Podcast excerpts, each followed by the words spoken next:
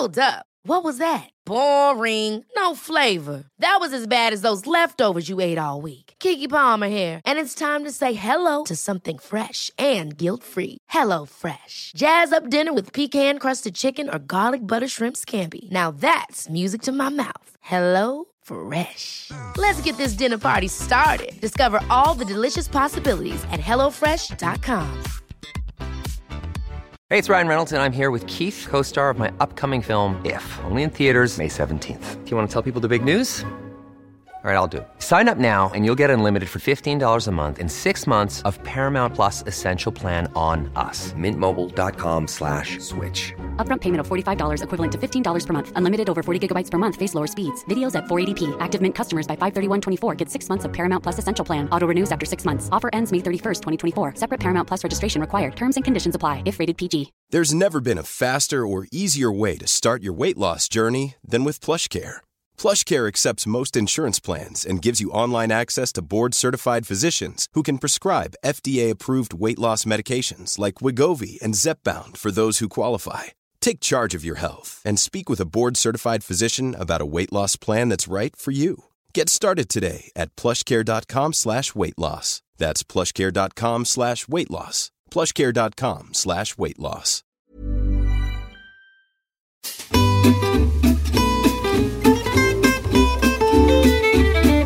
Hello and welcome to Close Reads on the CiRCE Institute Podcast Network. I'm David Kern, and as always on Close Reads, I am joined by Angelina, St- Angie Tim, Angelina Sanford, and Tim McIntosh, and our special guest Andrew Kern. How's it going, guys? Eh.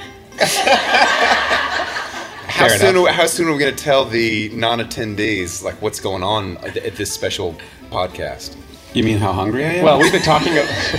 we've been talking about it for a while, so they'll probably figure it out. This is the first annual, first in the inaugural. inaugural, there you yeah, live uh, ep- live recording of Close Reads. So um, we are sitting in a cavernous room here at the Hyatt in Austin at the 2017 CiRCE Conference with a live. Uh, are we calling it a studio? Live studio audience? I think it's a live studio. It's a live studio audience. Banquet audience. Uh, would you like to? Ballroom audience. Now, now, when you go, if you're here, when you go to listen to the show, you can try to pick out each of your own claps and cheers. Oh, that was me. Yeah. Um, we are here to talk about Brideshead Revisited. We're here. This is our final Brideshead Revisited. Ep- well, it's not our final episode because we're going to do the Q and A, but it is our final discussion of the actual chapters. David, I wonder if I could start with a quick story about uh, one of our po- one of our close reads listeners that I would ordinarily keep off the air, but since we're live in front of the, cl- some close reads listeners, I wonder if that would Is this okay. person currently sitting in this room? I believe so. Well, then yes. Okay. Is a it, week wait, is it going to make fun of them? No, no. Then This no. person Then comes no. to our. oh, okay. a week ago, I went to Seattle to visit uh, my friends Andrew and Marianne and their four children, who are my godchildren. My goddaughter asked me if she could paint my toenails while I was visiting, and I said, So, "Sure." Yeah, obviously. Yeah. Yeah. So she brings out her cachet of nail polish and she asked me to choose. It was not really a choice she was offering me, but she at least feigned to offer me a choice. So I chose a nice light teal. You know this is going to tell us a lot about you. What oh, you chose. yes, it is. Okay. Good. I chose Just a so nice clear. light teal that had some sparkles in it, and I thought I don't have any nail polish remover, so so if I have to walk around in sandals and people see it, it won't be horrible. It's not going to be good, but it won't be horrible. But also, So- you don't already have that in your collection of I feel like this polish. whole story is a fake backstory for why you have toenail polish on. No, it's a real story. It's a real story. Okay, So carry on. I go to the pool yesterday, and my goddaughter actually did not use the light teal paint. She used streetwalker red. I mean, like fire engine red. Mm-hmm. And I mm-hmm. have, you know, pale feet, very masculine, pale feet. And I'm sitting at the pool, and people, you know, from the Seriously comments are starting to show up around the pool. Dude, it's Austin. No one even blinked. but you can imagine it's this is not like all the way like an Austin crowd. This is a CiRCE crowd. So I'm sitting there and I'm actually reading my book. Oh, and I've got my knee, and I've got my knees pulled up close to me. Sebastian. How was Aloysius with you today? And I have a towel very appropriately draped over the front of my feet to hide the red. Can I just can I, can I interrupt you there before Yeah. you finish? Anybody who came to this podcast thinking this was going to be like a high literary discussion of a book, There you are- can leave. We won't yeah, be yeah, offended. yeah. Clearly, you've never listened to this show before. In that case, So I'm sitting there trying to kind of cover up these toe. The toes look terrible. They look awful. But And I'm better with the nail polish than no, no, no, no. And I'm afraid that there's just like going to be like kind of like some little chatter, you know, after hours. Did you see Tim's toes? Like, what is that? What is he up to? So um, a close reads listener came up to me, and there was a conversation, and I said, "Dear close reads listener, I've got a little bit of a problem that I'm dealing with." And I explained the situation. Is that how and you the close how reads- greet all close Yes, it listeners? is. Okay. the close reads listener said, uh, you know, I can I can help you with that. I've got some nail polish remover, and so he came back. His name is Gary. no, her name was. I think it's okay. Her name was Wendy, and so I was able to remove the nail polish, courtesy of a close reads listener. That's so the what sign I heard de- was one of you is giving pedicures. And where do I sign up for that? For real? What's your room number? Like, I'm so I'm so glad you told that story. so we are we're here to, to conclude our conversation of Brideshead Revisited, which we've been how long has it been? Uh, February? No, can't be. No. April. April. Um, we're here to talk about the last two chapters of part two or part three, depending on which edition you have. yes, where I am. Um, We'll be at the same pagination. Yeah. And uh, see, this is why we do multi-track because then I can take out their nonsense. Well, actually, no. Logan can take out their nonsense over here. Uh, and shout out to Logan over there. Stand up, Logan. He's our editor. Oh, really? Oh, I didn't know that. So Logan has been helping us out with some of the editing this summer, and he also loaned me his book. So Logan's so, coming so through we in all should kinds talk of ways. because I feel like I don't get enough airtime. We have discussions about this kind of stuff. Uh, so we're here to talk about chapters four Yeah, and you five. should see what she says before the end. But um, see, Logan, Logan has heard things. Um, That's the CiRCE After Dark edition. Um, so, so we um, we're going to talk about that. But first, as always, we need to give a quick shout out to a sponsor, Tim. oh, What do you got going on this fall? David, thanks for asking. I'll You're be welcome. teaching online for the Schole Academy. You can find a description of my class, Schole Academy, at scholeacademy.com. I'll be teaching four classes, David. Four. One, two, three, four. What what what are those on? I'm so glad you asked. They're all mashups of literature and history. The first is um, ancient Greek and Roman history. The second is medieval and Renaissance literature and history. The third is British and American literature and history. And the fourth is world literature and history. They will be seminar style classes. Is there like a place people could go to find out more about It's this? a great Tim? question. ScholeAcademy.com. And how do you spell that? S C H O L E Academy.com. Okay. So, uh, truly, thank you to Classical Academic Press and Schole Academy for sponsoring the podcast this summer. Um, the sponsorships do make a difference. They actually we can make the shows because of them. Um, so, thanks to them for doing that. I don't know if any CAP people are in this room right now, so we can't. But their setup is but their setup directly is across there. the ballroom. So go talk to them tomorrow and thank them for for uh, sponsoring this podcast if you like it, and if not, then take it up with them. Um, but let's let's dive in. yeah. Okay, so let me tell this story before we start. but it's about the book, unlike some people's story. Okay. Okay, so you know what I've been saying this whole time? Like I can't remember how it ends. Okay, so I read this when I was 19, which was like two days ago, but still, no. So, I read this a long time ago, and I could not remember the ending.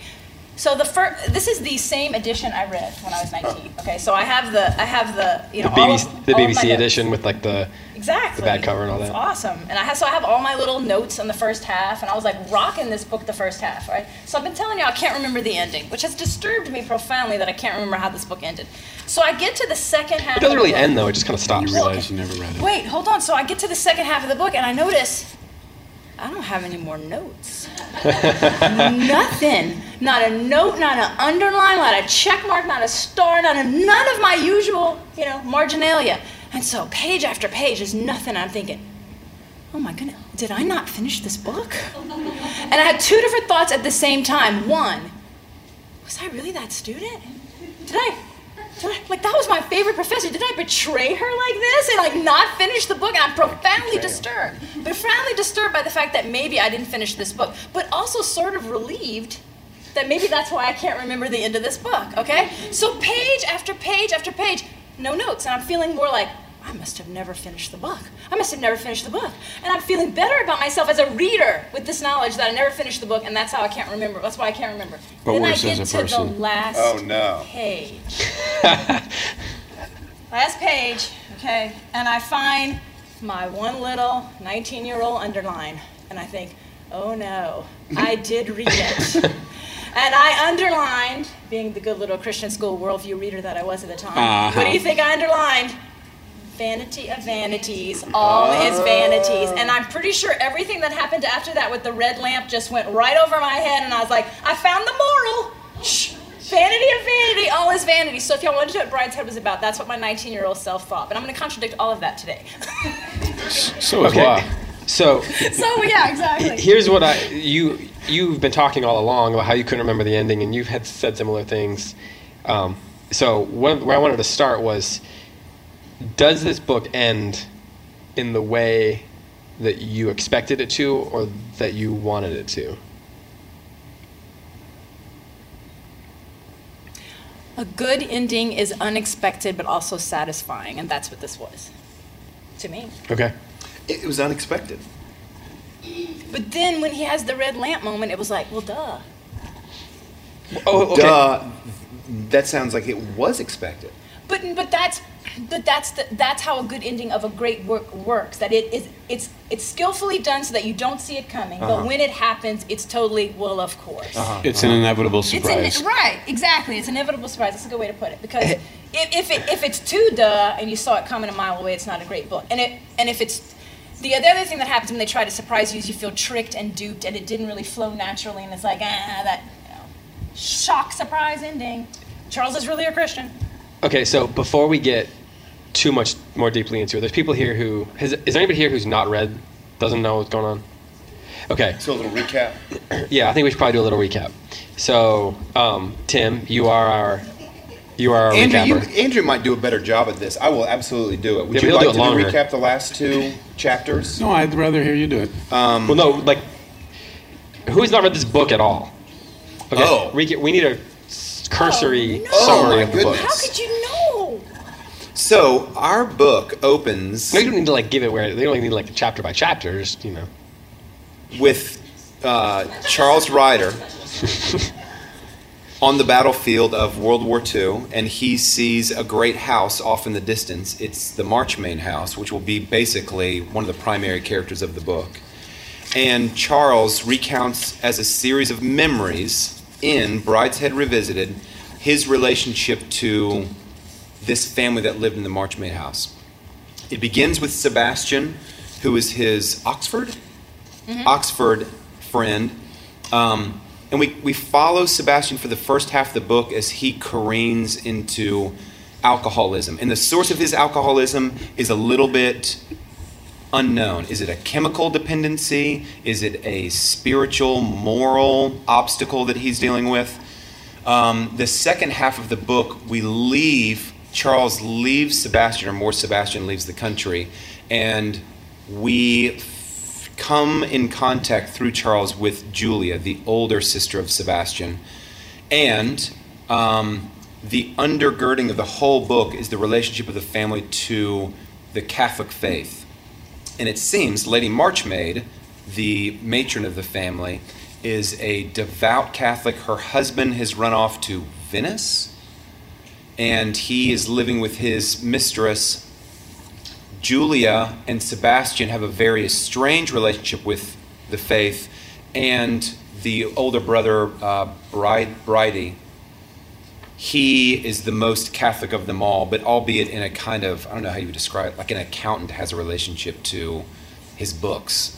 You wouldn't say Cordelia is the most. Oh yeah, no, no, no, no. That- That's I stand corrected. Cordelia is the most devout for sure.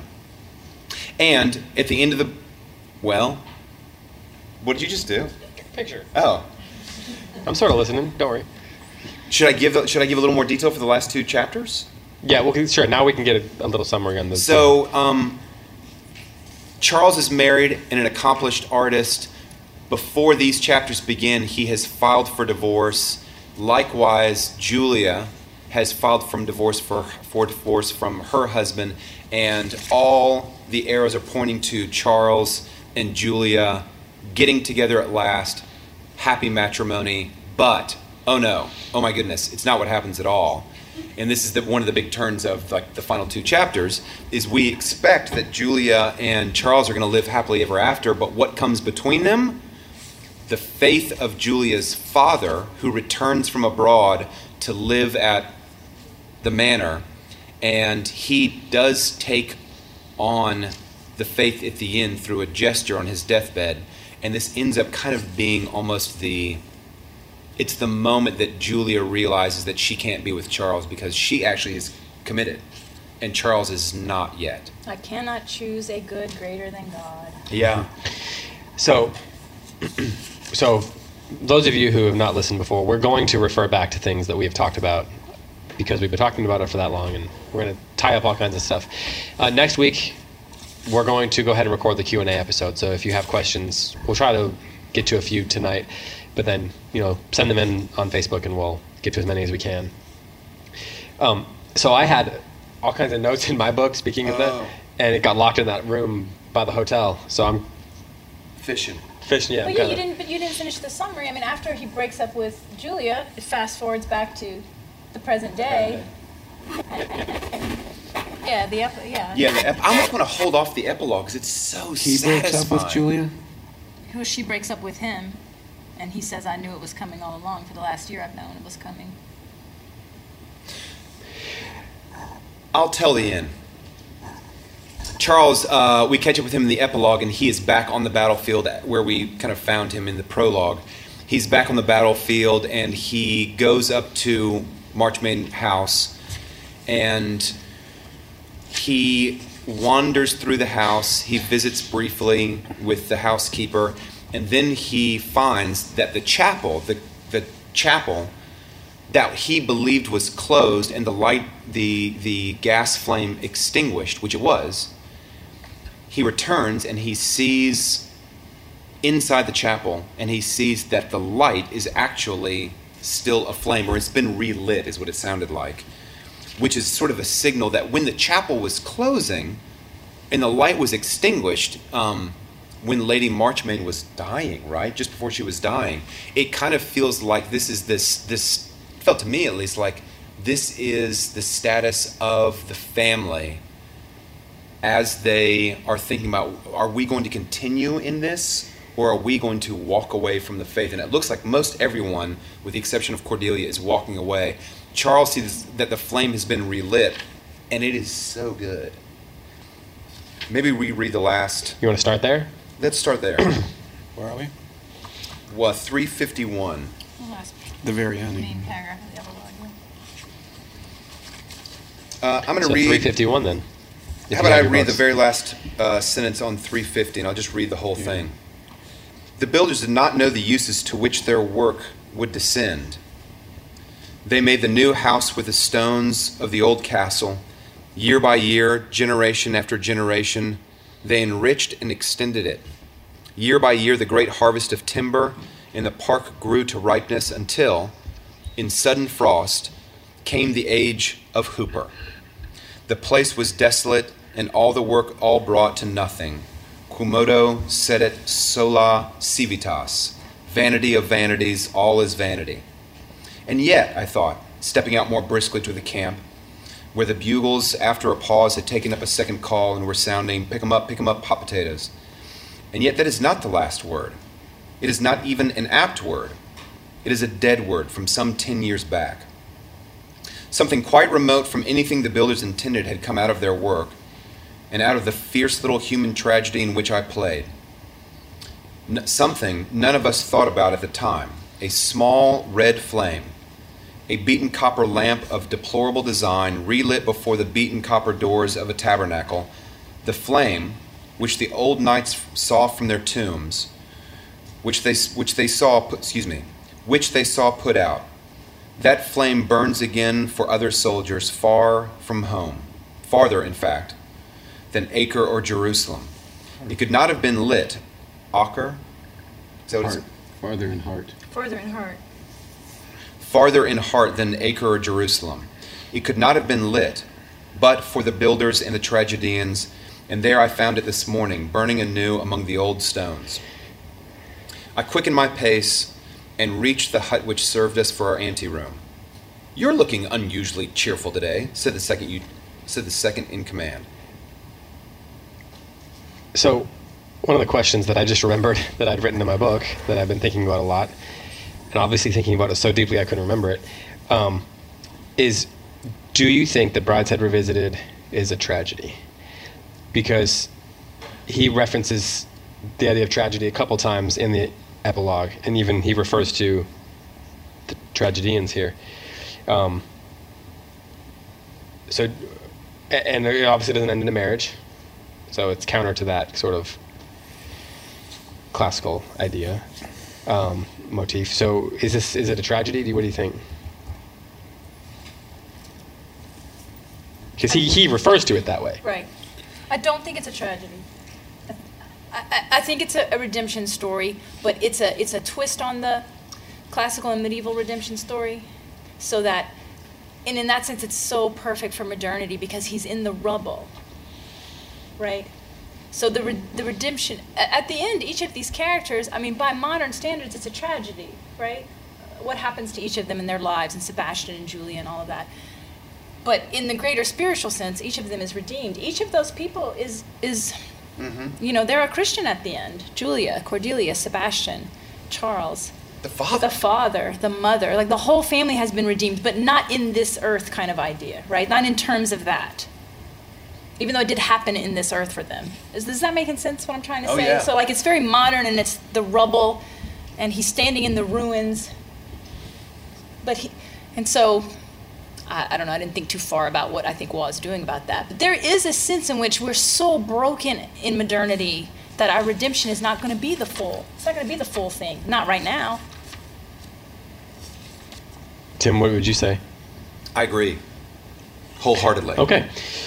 And I, and I think part of the reason that the ending was so satisfying for me is that I kept thinking that Charles was coming around. I kept thinking, oh, this is the moment. There'd be like these big crests Like the of twitches, the wave. a twitches yeah, on the yeah, thread. yeah, exactly. And when he started objecting to the father taking last rites, I was like, Charles. Yeah, he's so forceful Charles. about it. He's so and she and doesn't Julia point it out or does Cara point it out? It's Julia It's Julia who argues he's for protesting too hard, you know. Um, Which But I like the, think- seems like it's the surest sign for, for her Right. of why they can't be together. Like Right, it's at least- right, right. Or at least begins that revelation to her. but for the reader, it starts to look. It's it's begins at least for me it began to show that like Charles is arguing. He's arguing himself out of the kingdom, but his heart is inclining that way. Well, you know, it's interesting because Julia says, okay, where is that? That chap, uh, not, it's in chapter five. Um, when she's talking to Charles and, and they're kind of, they're trying to decide whether the priest should go in. She, he keeps saying, this is crazy. Yeah. It's just a bunch of hogwash and, and it's so going to kill him. So it's this very Right, like it's gonna- pragmatic reason right. because it's like you know if it's just mumbo jumbo, why do you care? Let it happen or not happen. It doesn't matter. But his whole thing is it's going to kill him. And Julia is very there's something worse than death here. I don't care if it kills him. Mm-hmm. He's going to die. This is how he's going to die. and I really wish I had my book right now. But she um, she keeps insisting on it and he keeps pushing back against it. But she keeps dropping these little hints. She's like, "You don't, you don't actually believe what you think." She's got some. She sees in him somehow that there's something of hi- in him that doesn't believe what he's actually saying, and like he's trying to convince himself. And she keeps bringing it back that she doesn't believe that he actually thinks what he's saying. Yeah, That she, actually sees thinks him. that he believes what he's saying. Yeah. She sees him more deeply than he sees himself. I, th- I think you're talking about page 325, David. 325. I think so. Um, well, he wasn't much help, I said to Julia when we left him, right in the middle. Help? I really can't see why you've taken it so much at heart that my father shall not have the last sacraments. It's such a lot of witchcraft and hypocrisy. Is it? Anyway, it's been going on for nearly 2,000 years. I don't know why you should suddenly get in a rage now. Her voice rose. She was swift to anger of late months. For Christ's sake, write to the Times. Get up and make a speech in Hyde Park. Start a no popery riot. But don't bore me about it. What's it got to do with you or me whether my father sees his parish priests? His priest. So that's that's where she's starting to run out of patience mm-hmm. with him. And it, but it's so great. Like what she tells him to do, that's so modern, right? Write a letter, start a riot, go protest. yeah. It's, it's a very Yeah, modern response. Yeah. If you're upset, this is what you should do. That's so funny. When I was a kid in high school, I came up with this idea for a, a novel I would never, the first novel I ever came up with that I would never write. And it, the, the whole idea was this fish gets turned into a human being. At least that's what it seems like happened. And his whole life is a quest for causes. So he just keeps shifting from cause to cause to cause. So one day he's protesting this, and one day he's protesting that. I always thought it had great potential for a for a plot because that's what he's doing, right? She's saying, "Go find a cause and give yourself to it." And it culminates with her 3:30. Oh Charles, don't rant. I shall begin to think you're getting doubts yourself. Yeah, yeah, that's the line David's thinking of. Yeah. Yeah, yeah, yeah. That's it. You don't convince anyone else, and you don't really convince yourself. Exactly. Yeah. So Julius, yeah, Julia had said. It says later. Julia said, "I wish you wouldn't start these religious arguments." And then Charles says, Yeah. "I didn't start it." And then she says to him, "What you just read. You don't convince anyone else, and you don't really convince yourself." And then he he starts saying, "I just wish they would." They say it's all logic, so he kind of changes the subject. But then she finishes the conversation with with that line. Yeah. Oh, Charles, don't rant. I shall begin to think you're getting doubts yourself. So you know, he, he. Go ahead. Go ahead. You, well, you, you started this sequence of discussion by asking whether this was a tragedy. Mm-hmm. And this might seem nonlinear at first, but I, I want to make it connected back. If, if you go, go to page 310, which is the end of chapter 4, and, and keep your finger at page 340, cause I, or 341, because I want to make a connection between them and then, and then wind it back. At the end of chapter 4, he gives this image of an Arctic hut. Oh Yeah, yeah, yeah, yeah. yeah.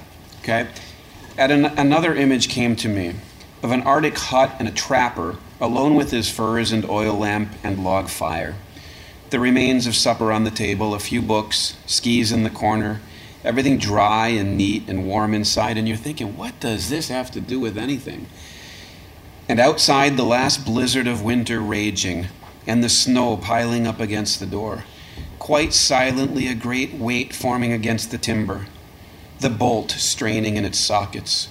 Minute by minute in the darkness outside, the white heap sealing the door, until quite soon, when the wind dropped and the sun came out on the ice slopes and the thaw set in, the, the thaw set in, mm-hmm. a block would move, slide, and tumble high above, gather way, gather weight, till the whole hillside seemed to be falling, and the little lighted place would crash open and splinter and disappear, rolling with the avalanche into the ravine, and of course the trapper inside.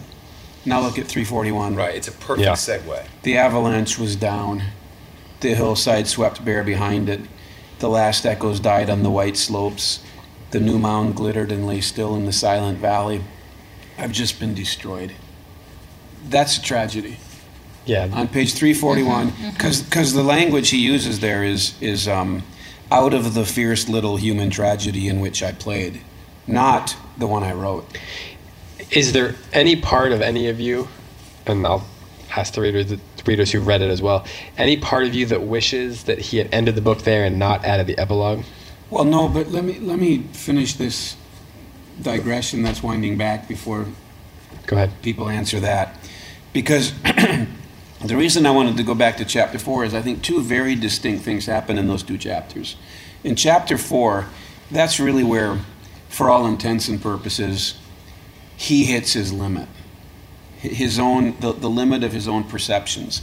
And that's, that's manifested in the previous chapter, paragraph rather. And if you just go up to the last couple lines on page 310 of the f- second full paragraph.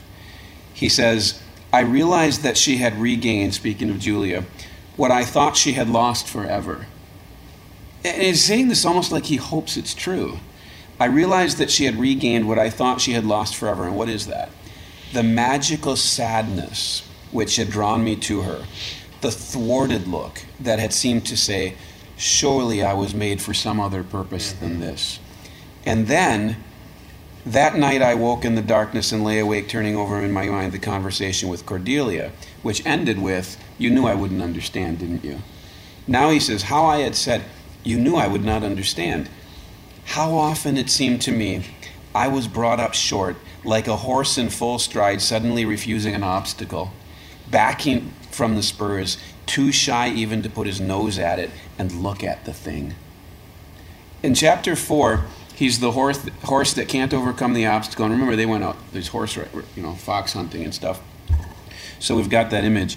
And, and what I would propose to you is that this is the end of his paganism. Th- This because paganism is all about. Remember his his his own his true love with beauty, right? His wife said that Charles loves beauty. That's pagan to do that. And then here, the sadness, an essential part of pagan beauty is that deep and profound sadness. So he, he brings us to the limit of his paganism and then says, I was like a horse who couldn't honestly look at the obstacle in front of me. And then in chapter 5, the whole thing is brought to its consummation when he prays a prayer of compassion for the woman that he loves and, and, and, and is brought beyond wistful, almost glorying in the beauty of sadness and reality. The gospel reality comes home to him because he loves that woman so much that he's praying for the sign that will bring his own dream to an end. And that, that becomes the conversion. And so he, he, um, he, he has his own tragedy in that his paganism is ended. In, in that, in that, and, and tragedy is a pagan category. This is a medieval book more than classical. So now that he's had his tragedy, but then he sees, then he is brought by love to the point of conversion, it becomes, we might say, a comedy. And then uh, the thing that ends their relationship is what he was most desiring. Right. d- what drew him to her in the first place. What do you mean? Because it seems to me that that profound sadness, that m- magical sadness or whatever, He keeps describing her beauty as being a beauty, a sad beauty. and that that, that desire or that understanding that she was designed for something more she returns to that. That sadness in a sense returns to her at her father's deathbed and then it leads her to to end the relationship. And then when he and he as soon as he sees that come upon her he realizes oh no what have i wished for? Uh-huh. In a sense. And so when that so that drew him to her in the fir- him to her in the first place but then it also is what means they can't be together. In that sense, I think I think Waugh's tapping into the medieval courtly love tradition here Mm-hmm. because so courtly love cannot be fulfilled, right? By definition, it has to be a longing that's unfulfilled. But the whole point of it, Thwarted. yes, thwarted. He calls it the thwarted. He uses that. It has to be thwarted, right? That's Yeah, he does say that, He yeah. does say that. So pure love has to be thwarted. But the idea is that so, on a spiritual level, like on a metaphorical level, the reason that it can cannot be fulfilled, it has to be unfulfilled longing, is because it's supposed to point you to the greater thing right? So so if you think so julia at first is you know the other woman who's destroying his marriage but then suddenly she becomes beatrice right? And she leads him hmm. to the greater love. So you're saying the art of learning isn't hard to master? i'm not getting into that. Losing, the art of losing, sorry. but but yeah i mean yeah so when when he looks at her in this tormented i love that she's back to that beautiful sadness but i also know this is the end but the fact that it's the end also makes it the more glorious tragic love right? Mm-hmm. So it's actually appealing in its tragedy. It's so beautiful. I mean, look at Yeah, that version of his love is far more interesting and beautiful than the previous versions that you know, like the versions on the boat and so forth during the Di- storm. didn't you think it was a kind of a, a really unique and a very beautiful love story? Oh yeah. Oh yeah. Because it's so full of sadness. Yeah. It's always threatened. And the pagan mindset, that's that's that's what it, it gloats on almost if it goes too far. It gloats on sadness and then it makes it beautiful. That's what pagan art does. It takes sadness and makes it beautiful. Not not by not by fulfilling it, not by not by having a paradiso, but by enduring purgatorio forever.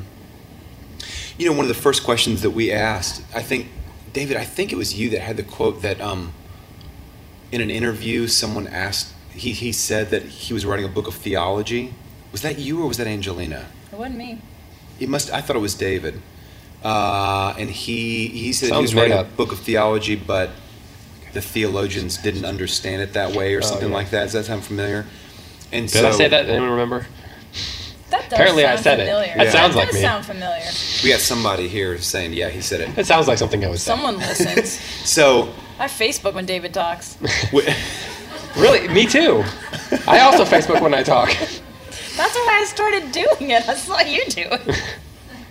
bad company on. corrupt, corrupts good morals. I'm talking to you, Graham. I'm talking to you. Um, and then we had this. We kind of embarked on this question. At least I did. Is is this an aesthetic theology that he's writing? Right.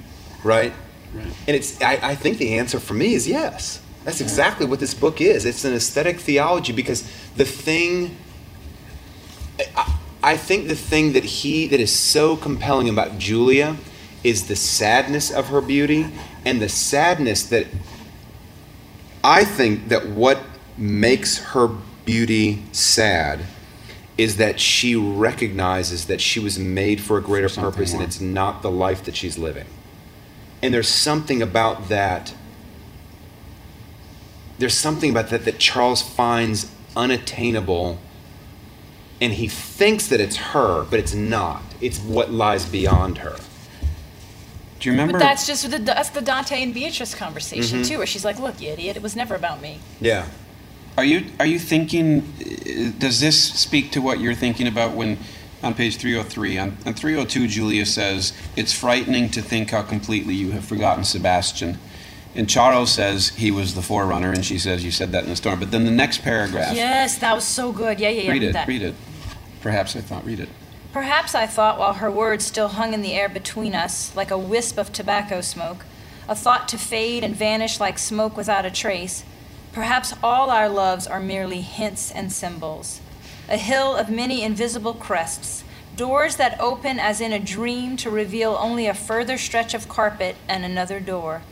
Perhaps you and I are types, and this sadness which sometimes falls between us springs from disappointment in our search each straining through and beyond the other, snatching a glimpse now and then of the shadow which turns the corner always a pace or two ahead of us. Yeah, that's exactly what we're talking Right. about.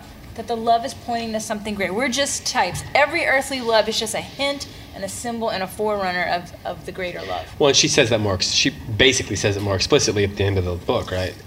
Julia Yes. does. Yeah, Yes. when she's in their little, I don't You know, wanna, let's read that. Their, Yeah, their, 340. Their breakup, yeah. their little breakup scene, if we want to call it that. Hey, but first, uh, I have a telegram. oh, no kidding. Yeah, I wanted it hand delivered. A- But a telegram. it can't be a telegram if it's hand delivered. My telegrams are hand delivered. I want them with a little bellhop and a No, bicycle n- and not ding a ding ding. I want not all a telegram with Sound of music? G R A Yes, E and N we could E. sing. Oh, It's a- did you hear that? Oh, I knew it was a pun, but I still wanted him in the bicycle outfit. That might I guess be possible, you've been actually. thwarted. Totally So- thwarted. Um, the hotel sent us a. Oh dear. Yeah, they've, really. they've sent us a. They just wanted. They actually it's kind of a, a little bit of goodwill from them. They want me to inform any guests that there are extra pillows available for any guests that need further ear protection for the rest of the evening. And also the third, uh, the third, not the first, the second, or the fourth, the third glass elevator has inexplicably cracked. Oh dear. Oh dear. So you're gonna have to avoid that one. So thanks Oh, to. Graham and for bringing that message from the hotel. And yeah, thank you to the Hyatt Regency for the extra pillows. Just the general courtesy. Yeah, Considering the. Yeah. situation. yeah, considering what should- happened to their yeah, elevator. They should Yeah. charge the elevator to Graham Pittman with an E. Okay, so anyway, now that that's out of the way, K- he did. Graham did tem- tell me that he was starting to run out of news to send me. Yeah, Graham, you said you really worked on that on the drive over. and That was, woo. So 340 middle of the page, is that where we're Let's start at the top. Here, why don't I read the narrator? You be Charles, and she can be Julia. Oh, I'll be Julia. Okay. I'll be, I'll be Charles. We should switch. You better get hysterical. While she was still upstairs, Brideshead and Cordelia arrived from London. When at last we met alone, it was by stealth, like young lovers. Julia said, Here in the shadow, in the corner of the stair, a minute to say goodbye. So long to say so little. You knew? Since this morning, since before this morning, all this year. I didn't know till today. Oh, my dear. 340. Andrew has a little bit of an objection. I think To it's Waz. But Bros. Angelina, Angelina, if you will, if you will cuddle up with Tim and say those lines, I will believe it. But if you can't do that, uh, those lines are not believable. What, to you want me to actively break Tim's heart right now in front of an audience? well, if I have That's what to. I. That's what I want to see. That's when A I woman will believe do it. her duty. I mean, take one for the team. "So, where, um, where are we starting over again?" Yeah, let's just start. Let's just start at the top. Okay, let's start from the top again. Take two. Okay. Need an appropriate director. Are we? Wait, you think they're cuddling up here? No, I don't mean them, but I mean in the scene in the book. Well, I think they're. No. But there has to be physical For anybody who's listening to this recording, he just walked off. He's just gone. This is a snifter. I'm imagining Charles. But I mean, this is where if I were the director, we'd have to talk about all the stuff that's going on. I know there. because Oh, I'm, yeah, yeah, yeah. I, because I'm not even feeling the way. Tim's delivering these lines. Like I'm responding to that pretend Tim that's not saying what I was saying in my head. huh? Pretend Tim that's not saying what you're saying I'm in just your saying head. the way I envision Charles giving the lines to me is how I'm acting for Julia, and you're not doing it. So like, She she I just feel really does. Not acting heartbroken enough. You're just like I'm hurt. No, you're I'm like- hurt. No, it's so. She does me- want to break his heart. The man's an actor. He's a thes- He's a professional. Okay, no, listen, hold on, hold on, hold on. Wait, wait, wait, no, no. One time I had to teach reading out loud to a group of sixth grade girls, and they were all so Pollyanna sweet. Tim just walked And they off, too. stood up and they read the most heartbreaking passages like this. And then he took the knife and he plunged it into her heart. And then she said, Oh no, he's dead. And I was like, Do you know what you're reading? You have to read it like it. So I just feel like I'm like Julia's like I'm gonna rip your heart out. And he's like, so long for so you know just I just want to see some blood on the Tim. page. Tim. No, Are, are I'm you okay? malicious. David, I'm great. Could you say that in any more of a smooth way? Say it like Wes Callahan. I'm just. I, I wish I could say it like Wes Callahan. Okay, so we're taking it from the top. Yeah, we're taking Take it from the two. top. Take three. Where are we? All right. While she was still upstairs, Brideshead and Cordelia arrived from London. When at last we met alone, it was by stealth, like young lovers. Julia said, Stop it. I'm Don't looking. look I am looking that. with the impassioned gaze that you asked. for. "Careful what you ask for, Angelina." Okay, And like I said, the man's a professional. Yes, he is. I took my shoes off. I am ready now. Okay. Julia would never have done that. Where was that wine someone promised me? Okay. All right. Here in the shadow, in the corner of the stair, a minute to say goodbye. So long to say so little. You knew? Since this morning. Since before this morning. All this year. I didn't know till today. Oh, my dear, if you could only understand. Then I could bear to part or, or bear it better. I should say my heart was breaking if I believed in broken hearts. I can't marry you. I can't ever be with you again. Dad, does this remind you of like just conversation with Larissa? You okay? You might want to help her out. Ah, Take two, okay? I know.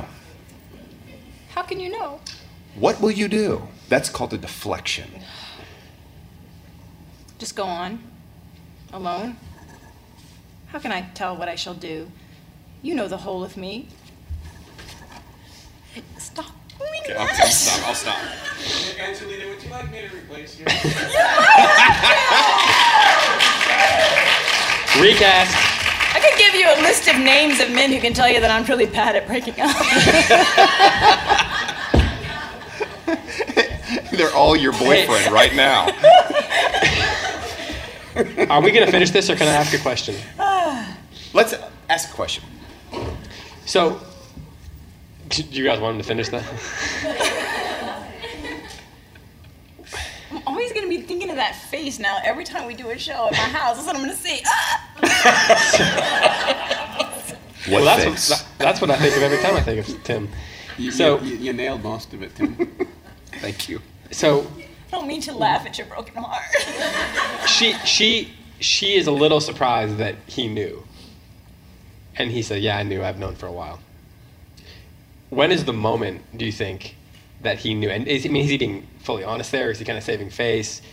Has he really known all this year? I was Or, or does he mean? Yeah, we didn't we didn't get any hints that he that it was doomed, did I we? read it twice no, because I, I I think so. I think so. From the I- character himself as opposed to the narrator?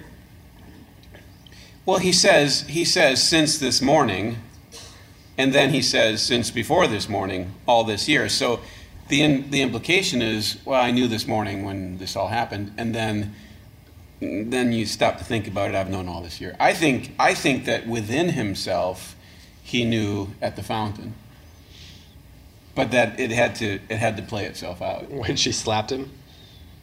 Oh yeah, with the reed. I don't know if that. I, I think that what he saw when when Bridie said what he said and she went hysterical, I think that he realizes now, looking back, that a dam had broken. So he would have the been conscious of it, but he's in looking Correct. back, Now he's yeah. aware. He knew, no, but he that. didn't know. I buy that. Literally, as he's saying it, he's realizing. Mm-hmm. Yes. Yeah. Yeah, since this morning, since before this morning, all this year. It's it's a it's a kind of thing you realize when you stop to think about it, but he's always known. So she says towards the end of this passage, Now we shall both be alone, and I shall have no way of making you understand. In other words, not being around him, he, she can't help him on the way towards, you know, what she's also seeking. So his response then is striking. He says, "I don't, I don't want to make it easier for you. I hope your heart may break, but I do understand." Hmm. Is that just? Is he being petty? No, no. I think I think that I think that it's extremely complicated.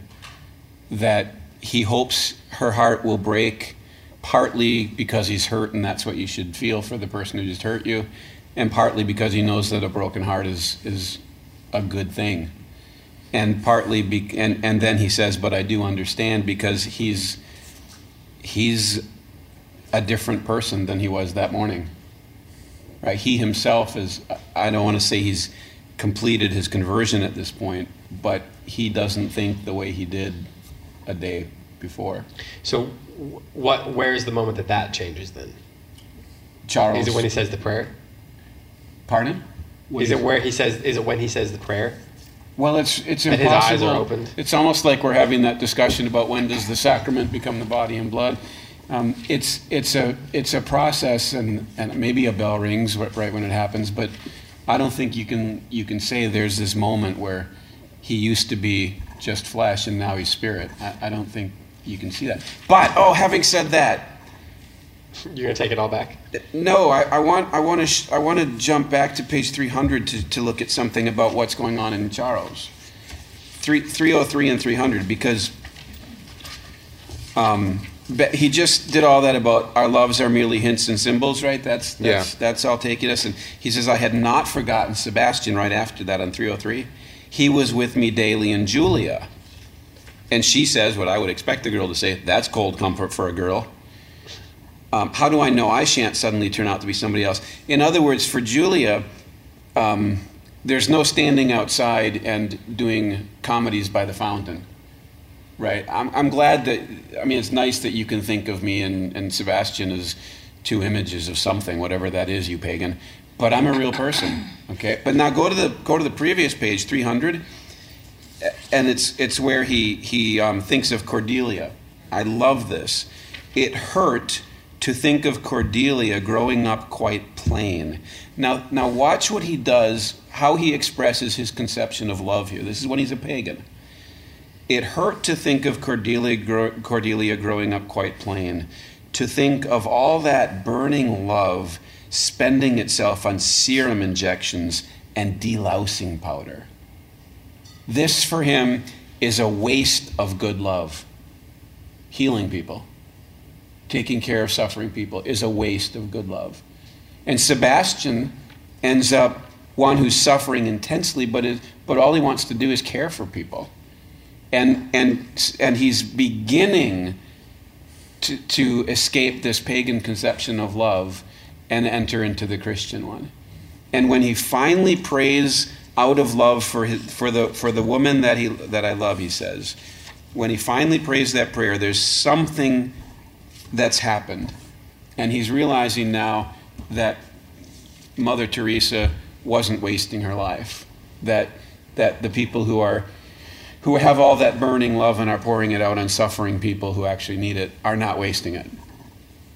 They're not being thwarted. But in fact, Cordelia sees. Remember, Cordelia asked, "Did you, when you saw me, did you think, did the word thwarted come to your mind? Did you think I was thwarted?"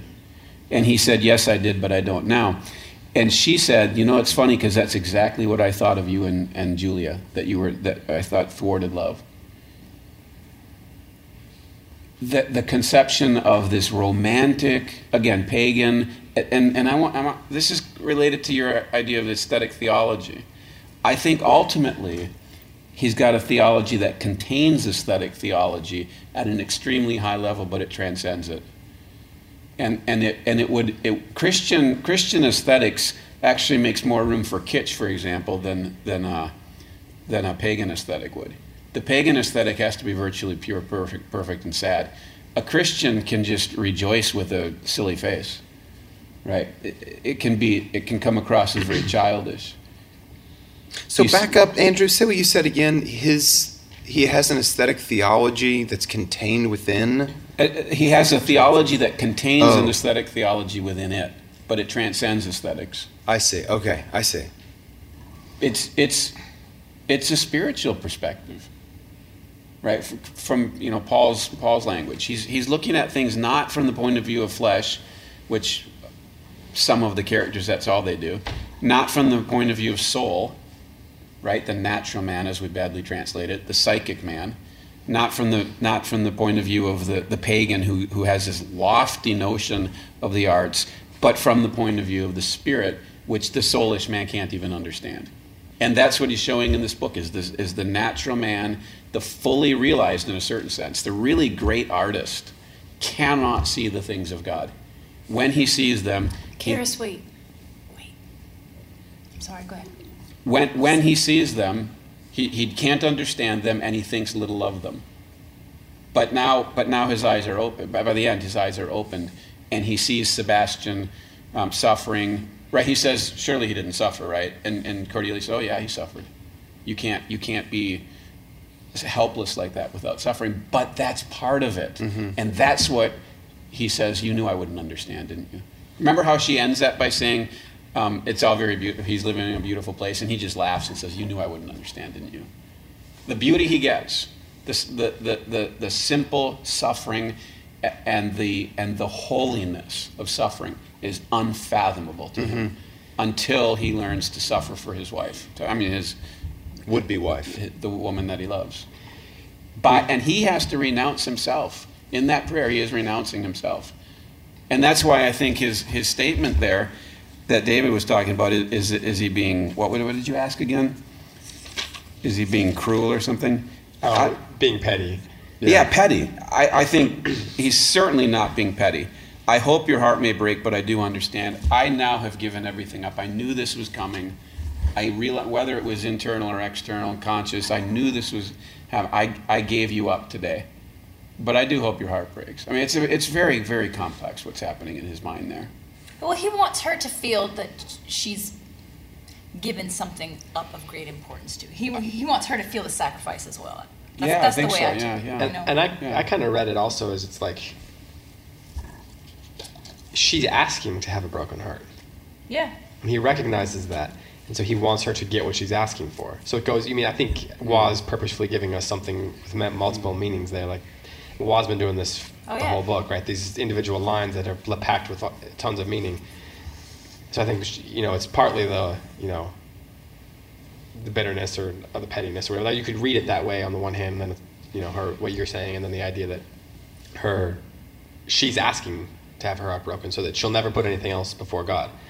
And he recognizes that and, Mm. Yeah, say- that's good. and says, That's really good. I hope that happens. Um, I want to piggyback for just a second on this idea of the aesthetic theology because we, we haven't talked about the house, and it's so interesting that Waugh ends it, the book right before the conversion with a description well, of can, the house. can I, can I, before we leave what we're doing, I wanted to mention something about the aesthetic theology, which I think will bring us to that. Okay. Do you think there's something to the idea that for Charles, a sign, something visual and symmetrical in a way and all that kind of stuff, is one of the things that drives a revelation, and eye, the, the, an, the eye opening for him when he sees, he says this prayer for a, for a sign, which is uh, something visual, something physical and, and you know aesthetic in a sense. And then when he he thinks he's he thinks that Julia's father is gonna do what he what does he say? He, he don't let him. He thinks he's gonna knock the chrism away. He says, Yeah. "Oh Lord, oh God, I pray, don't let him do that." But there was no need for fear. The hand moved slowly down his breast and then to his shoulder, and Lord, Mar- Lord Marchmain made the sign of the cross. Then I knew that the sign I had asked for was not a little thing, not a passing nod of recognition. And a phrase came back to me from my childhood of the veil of the temple being rent from top to bottom. And so, like, there is something aesthetic about the sign of the cross itself, and that that it, you know it wasn't a conversation or something that, that moved him, but there's actually this sign that, that is a sort of revelation for him. Is that do you think that ties into the aesthetic idea, or am I reaching? No, I, I, I do. Especially based on page 303, where he said, perhaps all our loves are merely hints and what? Symbols. Symbols. Uh, not exactly signs, but symbols. And, and, um, and, and was, if this is where it's an aesthetic theology, everything is calling you from one level of love and one level of attraction to a higher one. And I think in that sense, absolutely. The building is Sebastian himself, because remember, he's a forerunner. Right? He's a forerunner, but of what? He thought of Julia. Right. Turns out Julia is a forerunner of Christ, like John the Baptist. I had It's not forgotten not think Sebastian. of John the Baptist every time they use that word forerunner. Yeah, by design, right? Yeah. Because he's also a sign. And he says, I had not forgotten Sebastian. Every stone of the house had a memory of him. So every stone in that house is a sign. That takes us to the house that Angelina's. Right. So, I mean, the title of the book is Brideshead Revisited. So, I mean, he's putting in the foreground the house. We, we've talked about the house over and over in the aesthetics of the house. And then he brings us back to the house right before the, the conversion moment. And so, when we were driving over here, 25 hours, my daughter, who's in the audience, who's 12, made an observation as we were driving. and she said, Building is a strange word. And I said, How so? And she said, Because it's something you do and it's something that is. Huh. Hmm. She said, Because you are building a building. And I said, You're right. It's a verb and a noun. So I was thinking about her saying that when I read this last paragraph about You had the to ruin her observation by pointing out that it's two different kinds of parts of speech. Is she as smart as you? Way smarter. I think so. Way smarter. Um, she's totally. For those of you listening at home, she's nodding knowingly. Yes, absolutely, she's agreed. But uh, thought about how that is true of this metaphor of the house, and he's bringing that out mm. in Yeah. in the in this last paragraph. This mm. house is, but it also is being right. It's it is being built. He's saying it's the house is constantly a changing. great observation. And he's been making that point through the whole book, right? This is the new edition. We're building a new house with old stones, he says in this last paragraph. But that's a mm. metaphor for us, right? Yes. We are the building. We are the thing, but we are also becoming, right? I am, but I also am becoming. So we are the future tense and the present tense of the to be verb, right? So I just thought that was Yes. that he's doing with the house the same thing that's happening to Charles, right? I am, but I am also becoming. Mm-hmm. Yes. Way That's a go. great observation. Way to go, Karen. You're a well named girl. Yes, she is. Were you going to say something, Dad? Before we brought that back to what Angelina was saying. I'm not sure. Um, Probably. But I, but I love the point about, about the, the, the building, where, because he talks about the builders did not know the uses to which their work would descend. Yeah, let's let's And- read that. You want? Okay. You want me to? Sure. What page? Where, where does it? It's say? 350. I thought we read it Last line. earlier. We did. Tim read it, but we can read it again. No, but I'll read it with this particular idea. Yeah, in yeah, yeah. Okay. The different people are listening. We're gonna Do you skip want to hear ahead the 15 chapel seconds. part too, or should I just, should I go, To should I the read? chapel part also, we didn't include that the first time. Well, let me let me be really self-serving and go all the way up to the um, the dialogue context because this is Hooper and Charles talking about the building, and um, he says, "Ryder," I say, "Did you say you knew this place before?" Yes, very well. It belongs to friends of mine. And as I said the words, they sounded as odd in my ears as Sebastian's had done when instead of saying, It is my home, he said, It is where my family live. It Doesn't make any sense. One family in a place this size. Now, watch this question. What's the use of it? So so Hooper. Yep. Well, I suppose Brigade are finding it useful. And here's the transition. But that's not what it was built for, is it? No, I said. Not what it was built for. Perhaps that's one of the pleasures of building, like having a son, wondering how he'll grow up. I don't know. I never built anything, right? He, he paints buildings, but he never built one. And I've forfeited the right to watch my son grow up. I'm homeless, childless, middle aged, loveless, Hooper. He looked to see if I was being funny, decided that I was, and laughed. Now go back to camp. Keep out of the CO's way if he's back from his recce or whatever. And don't let on anyone to anyone that we've made nonsense of the morning. Okay, right here. Harry doesn't. He never says yes sir or anything. It's Ryder. Now we're to what you wanted me Yeah. to read. Mm-hmm. So that was my self indulgence here. I hope you guys don't mind. There was one part of the house I had not yet visited, and I went there now. The chapel showed no ill effects of its long neglect. That is amazing. See, everything's a sign, and, and he does so much with how everything's a sign. The chapel showed no ill effects of its long neglect. The Art Nouveau paint was as fresh and as bright as ever. The Art Nouveau lamp burned once more before the altar. I said a prayer, an ancient, newly learned form of words, and left, turning towards the camp. And as I walked back and the cookhouse bugle sounded ahead of me, I thought, the builders did not know the uses to which their work would descend. They made a new house with the stones of the old castle. Year by year, generation after generation, they enriched and extended it. Year by year, the greatest harvest of timber in the park grew to ripeness, until in sudden frost came the age of Hooper. The place was desolate, and the work all brought to nothing. Quomodo sedet sola civitas. Vanity of vanities, all is vanity. And yet, I thought, and yet that is not the last word. It is not even an apt word. It is a dead word from 10 years back. Something quite remote from anything the builders intended has come out of their work and out of the fierce little human tragedy in which I played. something none of us thought about at the time. And then back to the lamp. That, to me, that's the uh, moral of the story. We just build, we just add on, we just do our part. But if there's a flame, it's alive. It's one of the reasons why I love the metaphor, the ongoing metaphor of the thread, because it calls to mind the idea of weaving, which is something that we you talk about all the time related to the Odyssey and all kinds of other places.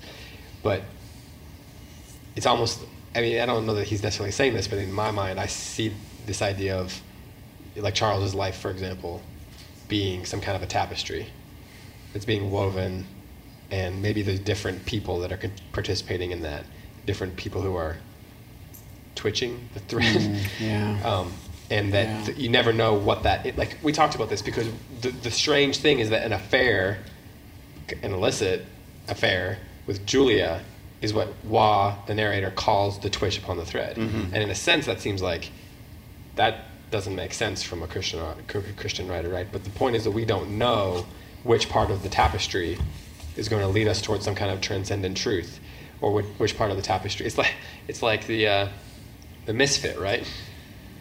We don't I mean we don't know or any any other number of characters in O'Connor. Um, we don't you know you never know which twitch is going to lead you towards something that's going to alter your eternal existence Yeah, because because it's not a moral issue; it's a spiritual issue, right? That's why that's why um, Sebastian. I think in a way the high point of the book is when Cordelia is describing Sebastian and the discussion with that that superior. And what does Sebastian say? Um, tell me about yourself on page 305. Now tell me about yourself, the superior says to Sebastian. And what does Sebastian say? Oh, I'm nothing. Then he offers him, you know, he basically says, You're not young, you don't seem strong. And Sebastian says, No, I don't want to be trained. The superior says to him, My friend, you need a missionary for yourself.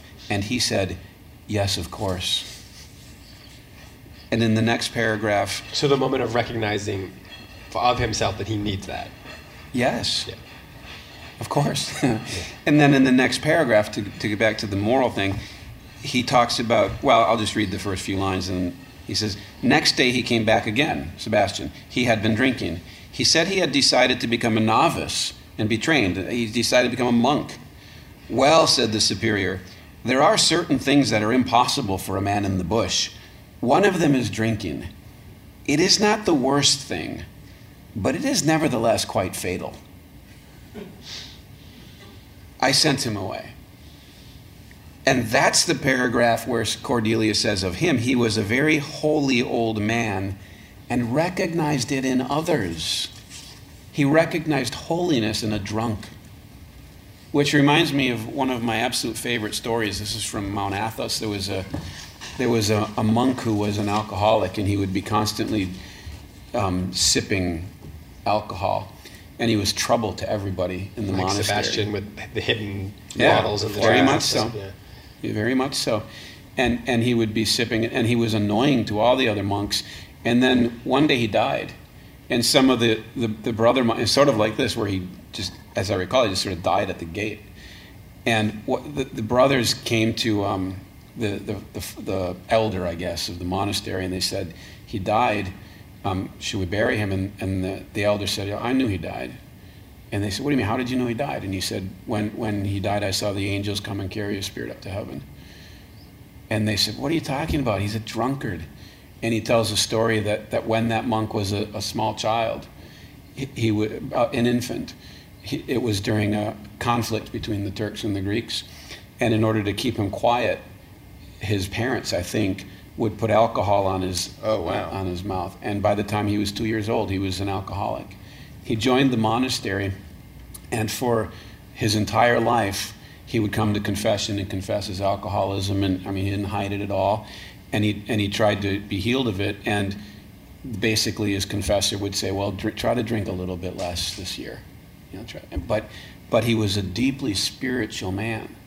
And that can be really hard for us to understand that a person can be ruined, be committing this horrible, horrible sin as we think of it. but be deeply in fellowship and union with God. It's a hard thing to grasp. But if we don't grasp it, I think if we aren't willing to grasp it, we aren't thinking spiritually, we're thinking We're morally. thinking morally, And exactly. it's not the same thing. Well, I mean, they say in the book that the suffering, without the suffering, That's well, how you what do they become holy. Yeah, without the suffering, you can't be holy. Is that exactly the way they put it? Without the suffering, you can't be holy. But Probably better than we did, but right, well, yeah, obviously.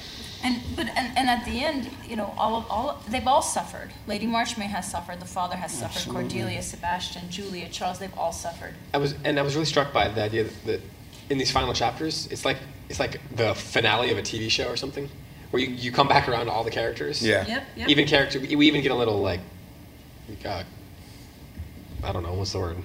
It's late. About Rex too. Uh, Even. Well, right, we get Rex, we get um, yeah, yeah, we get Rex, we get Hooper. Sebastian, we get Hooper. I mean, we come back around to everybody, and what seems to be the consistent thing is the suffering. To some degree, they're all suffering, and it ends up leading them to different places. Like Rex, you know, who may actually be the most full of vanity. Well, the thing somehow about survives. Rex, right? So Rex starts to bottom out, and it's the war that saves him. Yeah, the, yeah, Yeah. He, you know, because he's the kind of guy that's going to make a hit out of the war. Everybody else um, learns from their own suffering, and he kind of benefits from others' suffering. Exactly. As I say, he, Waugh has flipped it all on its head. So, so all of these other people, Charles, Sebastian, Julia Cordelia, in the world's eyes, they've not made him success, right? and their families come to an end because there's not going to be any no heirs. heir, and, and they make the point And about Julia- Bridie. No, there's not going to be an heir there. She's past childbearing age, right? and They- they Julia make that would have point. passed on the um, Yes. what's that? The, the, the earldom would have gone Right. through the female. Yeah. Right, Yeah. She's she's, not gonna have gonna any child. Right, so I mean, it's just it look from the world's perspective, it looks like the March Marchmains have just psh, Mm-hmm. imploded. That's tragic. But Rex has come out. Rex has navigated it. But in terms of the spiritual reality, it's reversed. I'm Why- never going to write a sequel to this in which Charles and Rex join together and, and start a business. And then What kind of business would that be? They duel on a bridge. Yeah. what, Tim? What kind of business would that be? Advertising. Marketing, yeah.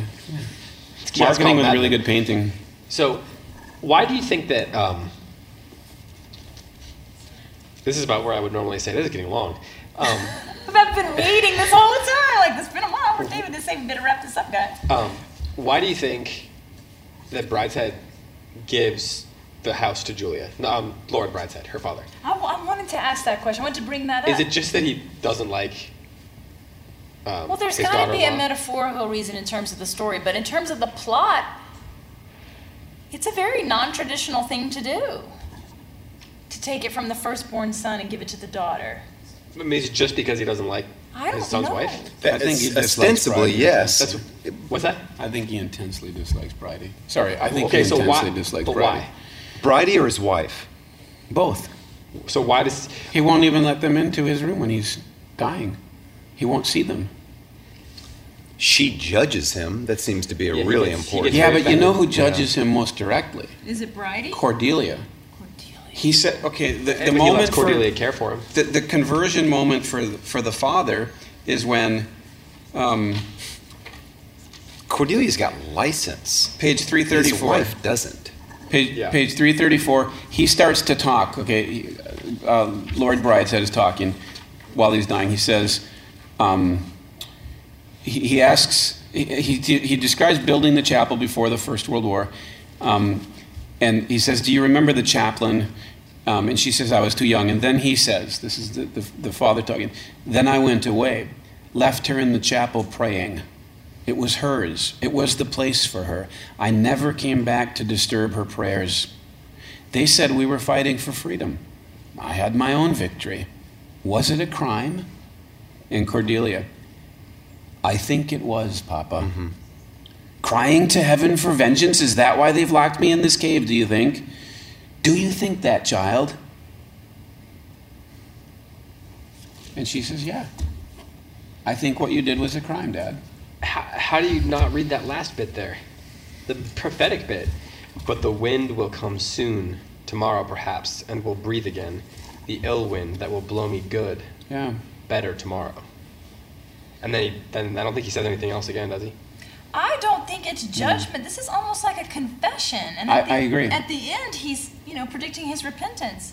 But there's a, did there's I a do difference. wrong? Yes, you did wrong, but I'm going to do better. He says. I think there's a difference between the way that Cordelia judges him. I don't even know that we should use that word, and the complaint him that he what. Affirms Yes, his confession. right. confessing, confessing, and she affirms. She's the yeah. confessor. and that's Yes. a different. Oh yes. we, totally. She was likened to what is the wife of Bridie? What's her name? Mrs. something. What is Beryl. it? Barrow. Beryl. Beryl. Yeah.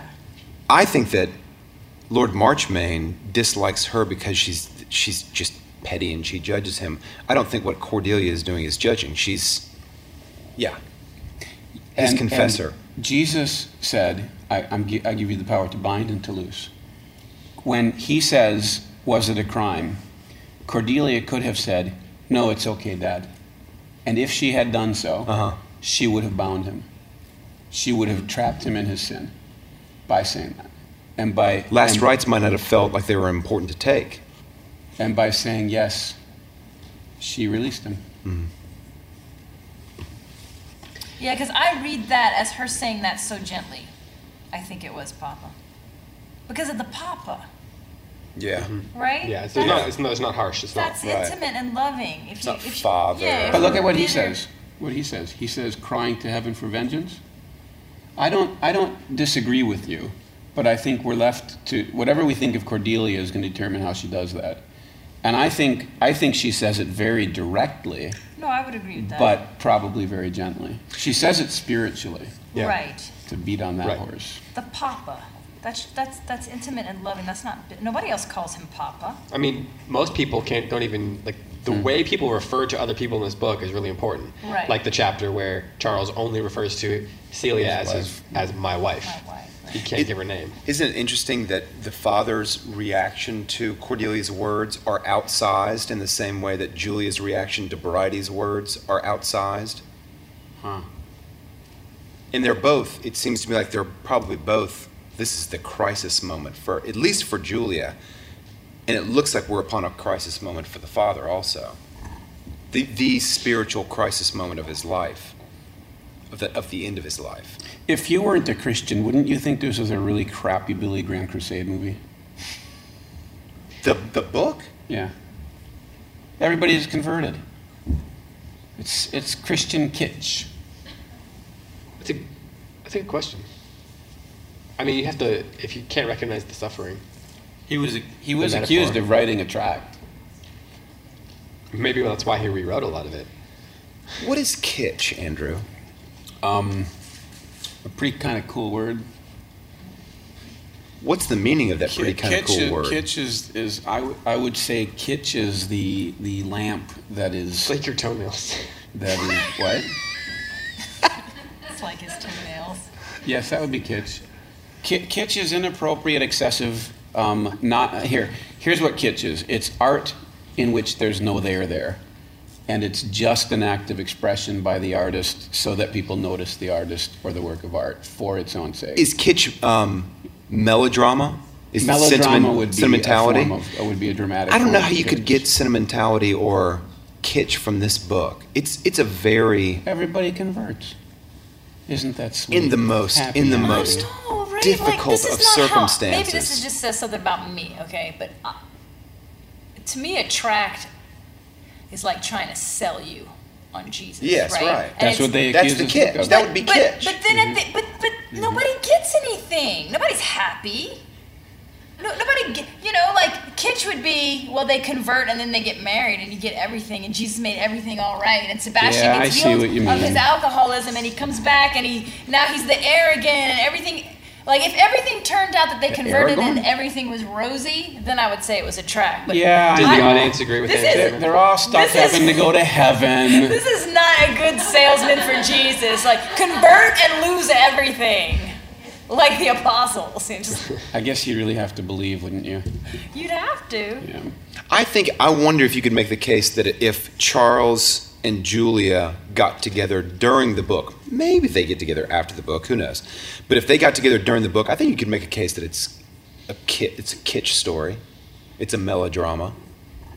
But we don't get that. I mean, just like But I Angelina wanted said. it, Tim. I wanted them to get together. I'm curious though. Did were y'all disappointed that they didn't get together? Yeah, that they didn't get married. That they broke up. Were you like? Yeah, no? but you oh, guys are all ethicists. You guys care about moral codes. I just like, wanted them freaking out. together. I was. I was thinking about this. You want them together? Get together, Kristen? She didn't. She. She did. I'm, I'm with you. I didn't want them to get together because I'm in love with Julia. I okay. So She is about 110 now, but other than that. so She looks I was good. I was actually thinking about this, and I forgot what I was gonna say. Oh yeah. No, it was. Oh yeah. Yeah. Uh-huh. yeah. But I, I, I'm 75% of the. I was 75% of the way there to wanting them to get together. In part because, because of what was left, like, behind, like all the tragedy that was left behind. And he keeps talking about how he makes this whole big deal about the divorces over these two chapters and how they're going to happen, who's going to get the kids, and he keeps bringing it back. He gives us the dates. He's like, in three months it's going to happen. Then my divorce happened. In three more months hers is going to happen. He keeps talking about. He keeps referring to the kids that he does, and then he comes back to it. He has no relationship with the children. So it's almost like this like surface level part of me feels like it at least makes somehow keeps it from everything from being left behind and wasted and, and like mm-hmm. it, it increases the level of tragedy i mean it doesn't really but like that's my first instinct maybe that makes me That's shallow really interesting because what you make me think there is that this book takes a lot of discipline to finish it attentively. Right? You can really delight in line after sentences. line is Yeah. incredible Yeah. But to follow the character and to follow the plot beginning to end and, and keep paying attention to it, you're disappointed so many times that you really have to work to keep going. But it's so beautiful. It's not kids. the beauty right almost pulls you along. It's Mhm. it's taking you down the river, despite your like hitting rocks about every 15 feet. just and, Yeah, that, and just going like what about Charles, it kept Charles a part of their lives. It kept his story going along. The beauty. Yeah. He kept he kept coming back to it. yeah. And, and I've read this book, I don't even remember how many times now, and I love this book. You called it my Heart heart book. book, which is kind of insulting, but okay. Heart book? I'm just kidding. But, but um, Heart book. I don't like being labeled. But, um, Well, you're not. The book is. Yeah. okay. But um, it, it astounded me going through it w- with you guys and talking about it. It astounded me how much um, I just completely missed previously in, in multiple readings.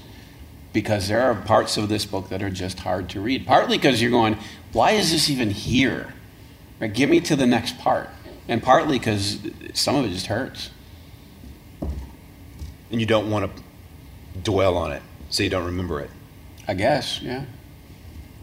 I And the- needed you guys to talk to about it so you could console me. in that way, it kind of You're is welcome. like what Adam Andrews I love you, talked, today about with The Great Gatsby. And he, we have a, a summer issue of our magazine coming out eventually, and um, in that he has an article that that we're publishing where he talks about how The Great Gatsby is. It's it's it's actually kind of a classical book on a it's like a, a classical theme and a modern book and how it is it's it's very it's full of things that we don't want to imitate um, but it places us in you know it's it's the book for the age that we live in what was the thing you just said I wasn't listening. to yourself well you're I count on you guys doing that. Well, it, you know, the, the idea of it being difficult to read, The Great Gatsby, Right, like yeah, that too. yeah. But it's because it tells the truth. Mm-hmm. And sometimes that's, you know, that, and Adam Andrews talks about that in the article. So look out for that whenever I, we finish it. Three months ago. I mean, we keep going back to this idea of the, you know the modern versus the, the medieval, but their divorce was so modern, right? It, it just was cut and dry. Celia's fine. The kids are fine. Rex is okay with it. Everybody's okay. The paperwork is okay. There's no obstacles to this love. No outside obstacles to this love, right? And it ends up being Julia saying, "I can't set up a rival good to God." Mm-hmm. Did we read that? We did not. We stopped we right before that. No, we cited it a few times. We haven't read it. We didn't read it? What page is it?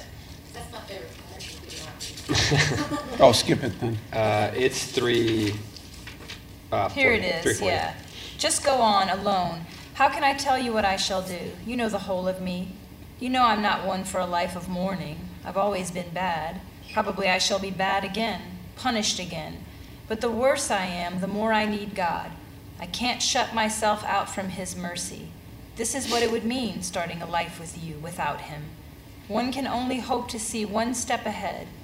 But I saw today there was one thing unforgivable, like things in the schoolroom, so bad they are unpunishable, that only Mummy could deal with. The bad thing I was on the point of doing, that I'm not quite bad enough to do, to set up a rival good to God's.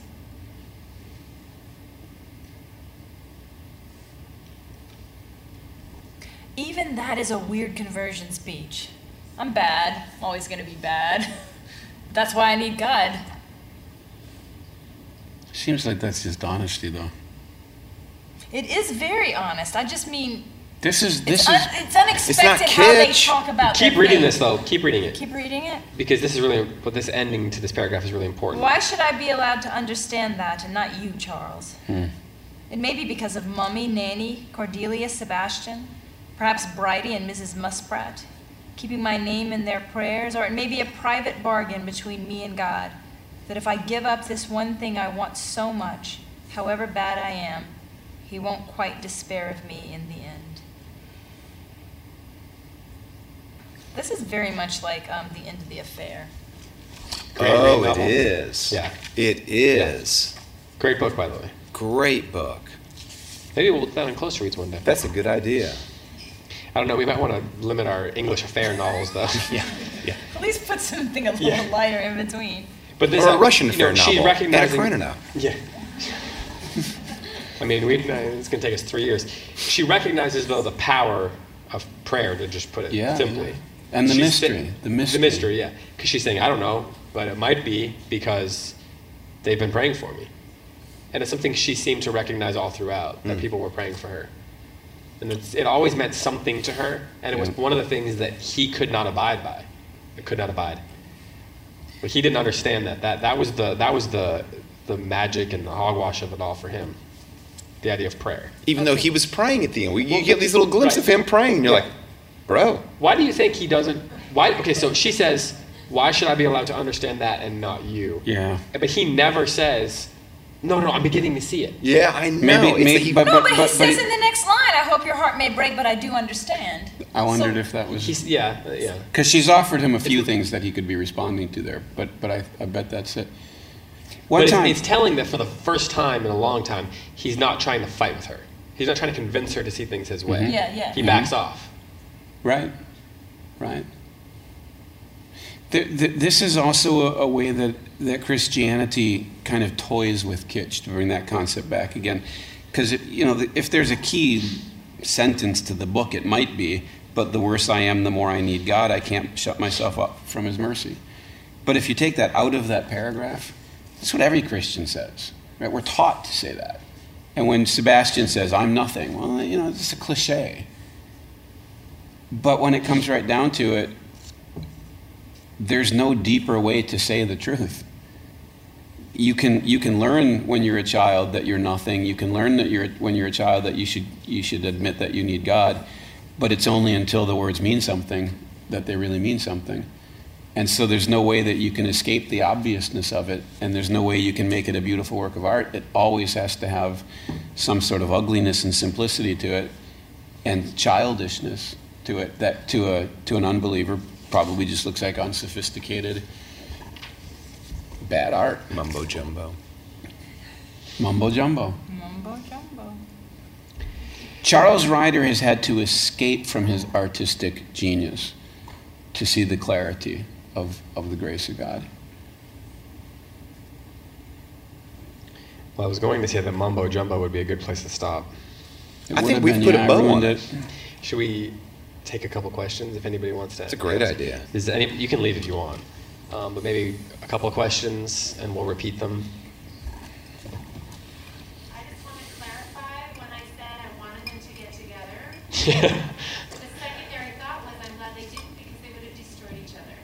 Like Anna and Raspina Do you think they would have? So Kristen said, uh, "I want to clarify that I wanted them to get together, but I didn't want them to get together because they would have destroyed each other, like Anna and Vronsky and Anna Karenina." She wanted them to, but was glad they didn't. But was glad they didn't.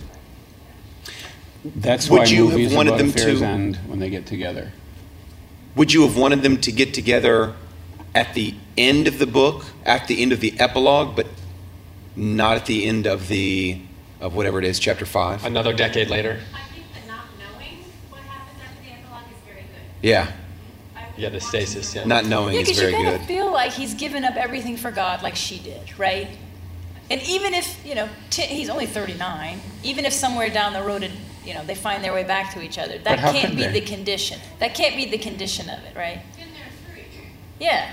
but before that, they would have destroyed each other. I mean, I don't have the sense from the book that they are going to get together. Me neither. No. But it's at least a think could. possibility, and it's a and it's a possibility that it seems to me like has hope. Married in the church. But I mean, that wasn't going to be an obstacle. They Oh, weren't going I to in the first place. saying. That's a great point. Oh yeah, Now she they said they couldn't marry they're the barred. That's why she leaves him. Yeah. Does Not because she? he's not converted, but because she He, he- is so you, committed. so you, uh, but they could have gotten an annulment. Yeah, but Repeat what she said. Repeat what she said. Repeat what you said. You could have got. Oh, pretty. What she said. Yeah. Oh, that the, the the issue is that they can't be married in the church, and that she thinks. which She's I had committed not- to the sacrament. I had not thought of that, but that the reason she walks away from Charles is not because he's unconverted, but because they cannot have the sacrament. And of course, the sacrament comes up at the time when the, the priest puts the chrism. Right. You know. Right. Oh, I had not even thought of that. I think that's absolutely right. That's a great point. That's a great point because it's the sacrament of the holy unction, the last rites, that would make her start thinking about sacraments and that she wants them. Mm-hmm. This, I mean, the sacraments have always been on the edge of her, con- like they're always on the edge of her consciousness. She's constantly, ever since she was very young, just as they were Sebastian's, and she has always been on the edge that she's never been able to exactly take real, true action on things because it's like they're hanging over her in a way, and then they they come into focus, like their purpose seems to come into focus at the end, and her commitment to them. Yeah. they're more than just like a ghost, or ghostly or something. I, I disagree that that's not why they don't get married. Because it says she has to give up what she loves the most because she wants to put God first. That, that in the last paragraph that you wrote, I'm sorry, that you read, it says, um, if I give up this one thing that I want so much, however bad I am, he won't quite despair of me in the end. So she has to put God first and not Charles. yeah, but in her mind, and I, and I I'm going to say that we need to misspoke for the repeat. We need to Catholic- repeat oh, this. Okay. It's your job this time. Oh no, I did. I did the last one. So, oh, She had to put God first and not Charles, and so it's not an issue of The sacrament. could. Yeah, Yeah, she I agree that, that, that that's a part of. But I would think, and I'm not a Roman Catholic, so someone can beat me in the hall later if I get strong. But uh, I would think that's one and the same thing. I think that's what Jared's point is. That's what. That's what. Correct. Correct. It's one and the same thing. Yeah. See, she says that it makes such an impression on her that the phrase living in sin. Because if she is married to him under any circumstance, or even continues her relationship not being married, that she is permanently in that sin. Yeah, that's right. So if she enters a non-sacramental marriage with Charles, she's trapped in it forever. Yeah, so she's And it would be choosing that love See, over God. If you sin but then repent and turn away from the sin, you can be absolved, you can be forgiven. But if you permanently It's not picking it up. repeating the sin over and over and over and over and unable to repent, Well, no, it would be like Jesus says, you're committing adultery with the second wife.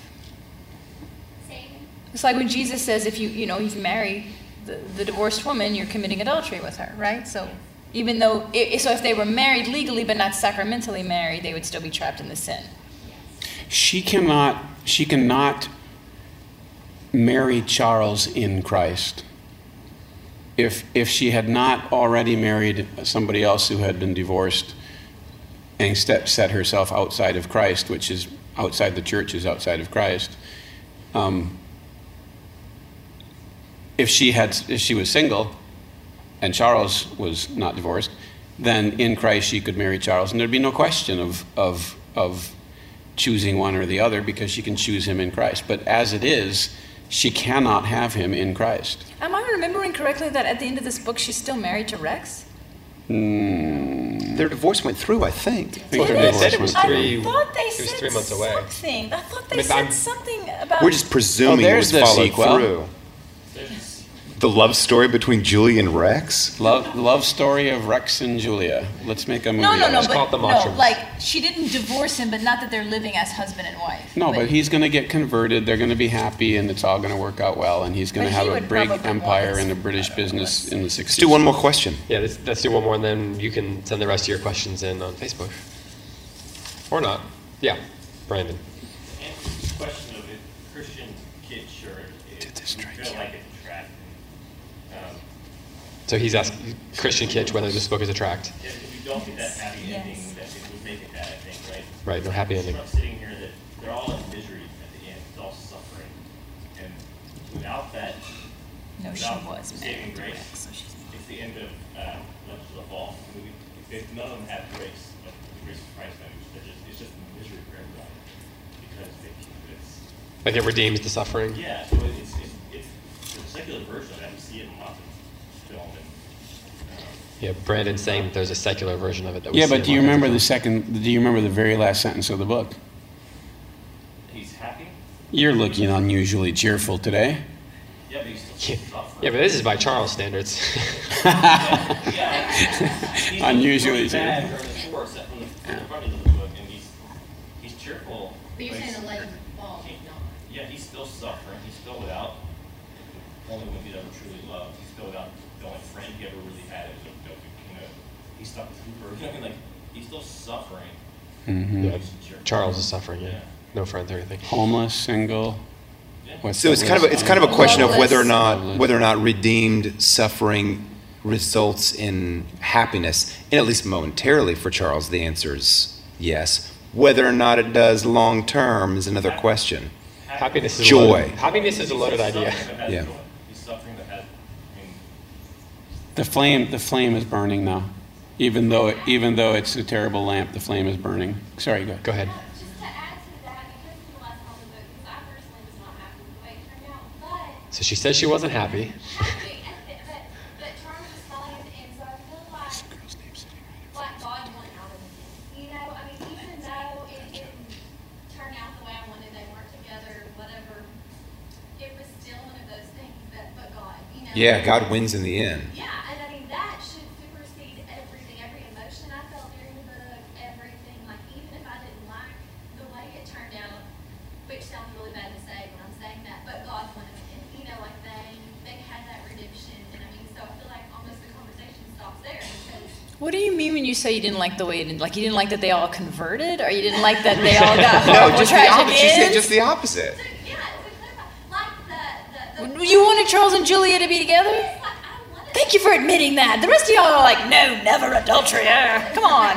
Hey, I said part of me wanted it. persevere and I should not root for that. So like the flesh like wants that, but that's not what needs to happen. And what needed to happen happened. So it's just taking me a little while to to become okay with Yes. So, Okay, it's, it's to clarify my whole That's thing. It's like I'm not fair. over here all like rah rah adultery. My my point is that I feel like the author has to sort of make you long for things to feel what they're giving up, right? Like if you're just like, ah, what a train wreck, y'all better off alone, then what's the it's no sacrifice. But if you're like, oh, then you feel right, you feel the pain. So I don't think it's wrong to admit that you sort of want them to be together, but then you're also like, no, this is better. Well, I mean, we said earlier, Dad said it. There's something beautiful and Right. about their their romance. or something I don't know. If you desirable. don't, if you're not drawn to it in some way, it's not a It's not a good- sacrifice yeah. that they're Not a very walking away no, from Right, right, right.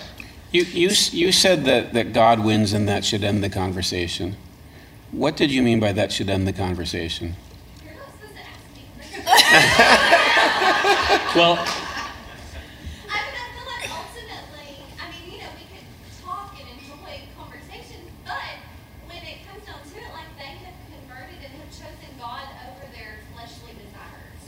And I feel like that that's the ultimate right there, right? That we die to ourselves and we choose Him. I just realized you were in a Flannery O'Connor t-shirt. yeah, All a four stand, of stand them. up. All four of oh them. Oh yeah, yeah, yeah. Did you bring us Let's see it. Let's see it. Four? Hold on, now hold this. Hold this. Oh, we have four listeners and we're all wearing Flannery O'Connor shirts. That's fantastic. So we're gonna, we need to get a photo of that. Like we gotta get a photo with us and them. But also, why get did Ralph you not Wood bring be there. us yeah, Ralph, one? Dr. Wood Wood, you gotta get get the photo. Did you us. bring a T-shirt for Ralph Wood? I got a picture with Ralph. Okay, that's like Dr. super Wood, awesome. is your is your Consolation off day prize. Casual wardrobe exclusively Flannery O'Connor t-shirts? Or do I you just also want to have? know though, like where else on earth would you go that like four hot chicks in Flannery O'Connor t-shirts are like mobbing you? Seriously, like really? Like, this is Well, okay. amazing. so we really do need to wrap this up. Normally, normally, and that's probably a good point. Yeah, that's the second. rule. Is hot chicks is, is hot chicks still a term second people use? recording.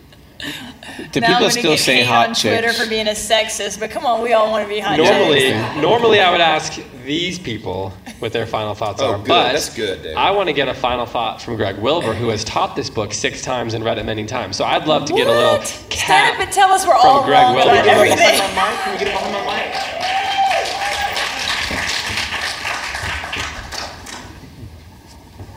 If I had actually spent any time thinking about the audience during this episode, then I would have been kept thinking, man, we're talking like we know something in front of a guy who's taught this book to college No, students six I want the next book we read to be something that was just published and no one can be an expert on. because this is super intimidating. This has been a the great 27th conversation. book in the yes. Born series. Right, no, yeah. No, one of the things that, uh, that that strikes me so much in um, in, in rereading this, and, and um, one of the times I was going to teach this, I was not going to reread it. It's like I read this enough time. I, I started. And it's like this is too beautiful, and and like you said, it just pulls you along. He, it's so indelibly marked in your memory as you reread it, and I hope you will reread at some point. The scenes, um, the, the conversations, the wording. Um, he pulls you along, and it's it's a it's an old friend as you reread it, and as you continue, like Andrew said, as you continue to get more and more out of it, the more uh, the more that you read it. It's a beautiful story, and one of the reasons why it's so beautiful is it's slow and it takes so long to develop and the patience that it requires to walk through all the bumps and the bruises along the way and then to see the beauty of god's grace breaking through in, in such a glorious way I'm glad I asked you to do that. well, that's that's it, I guess. Um, send in your questions on Facebook. Those of you who are here, and those of you who are there listening on your iPhones or computers or wherever. Um, thanks to Schole Academy and Classical Academic Press for sponsoring. Uh, you can learn more about Tim's classes over at scholeacademy.com. Those will be this fall, so look that up quickly if you have, need a last minute option. There's four good classes there for you. 9th through 12th grade, right? That's right. All right. Um, I guess that's it, right? Well, thank you guys for, for coming. So, I know that uh, I know some of you saw that I posted on the Facebook page that I would cry if there were only five people. So for those of you listening, there were seven. yeah. So So, we we'll, made it. we'll close it out the real way here. For Angelina Stanford, for Tim McIntosh, for Andrew Kern, and for our live studio audience, and for Greg Wilbur. I'm David Kern saying farewell on Close Reads on the CiRCE Institute Podcast Network. Talk to you next time. And then you say, bye guys. Yeah. Yeah, yeah. Bye guys. Bye guys.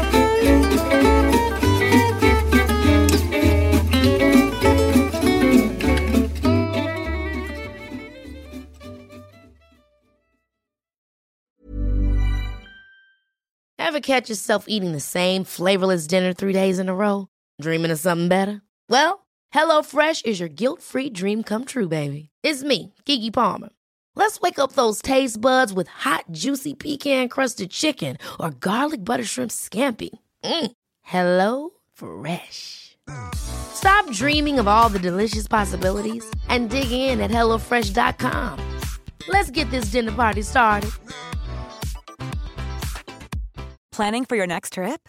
Elevate your travel style with Quince. Quince has all the jet setting essentials you'll want for your next getaway, like European linen, premium luggage options, buttery soft Italian leather bags, and so much more. And is all priced at 50 to 80% less than similar brands. Plus, Quince only works with factories that use safe and ethical manufacturing practices. Pack your bags with high-quality essentials you'll be wearing for vacations to come with Quince. Go to quince.com slash pack for free shipping and 365-day returns.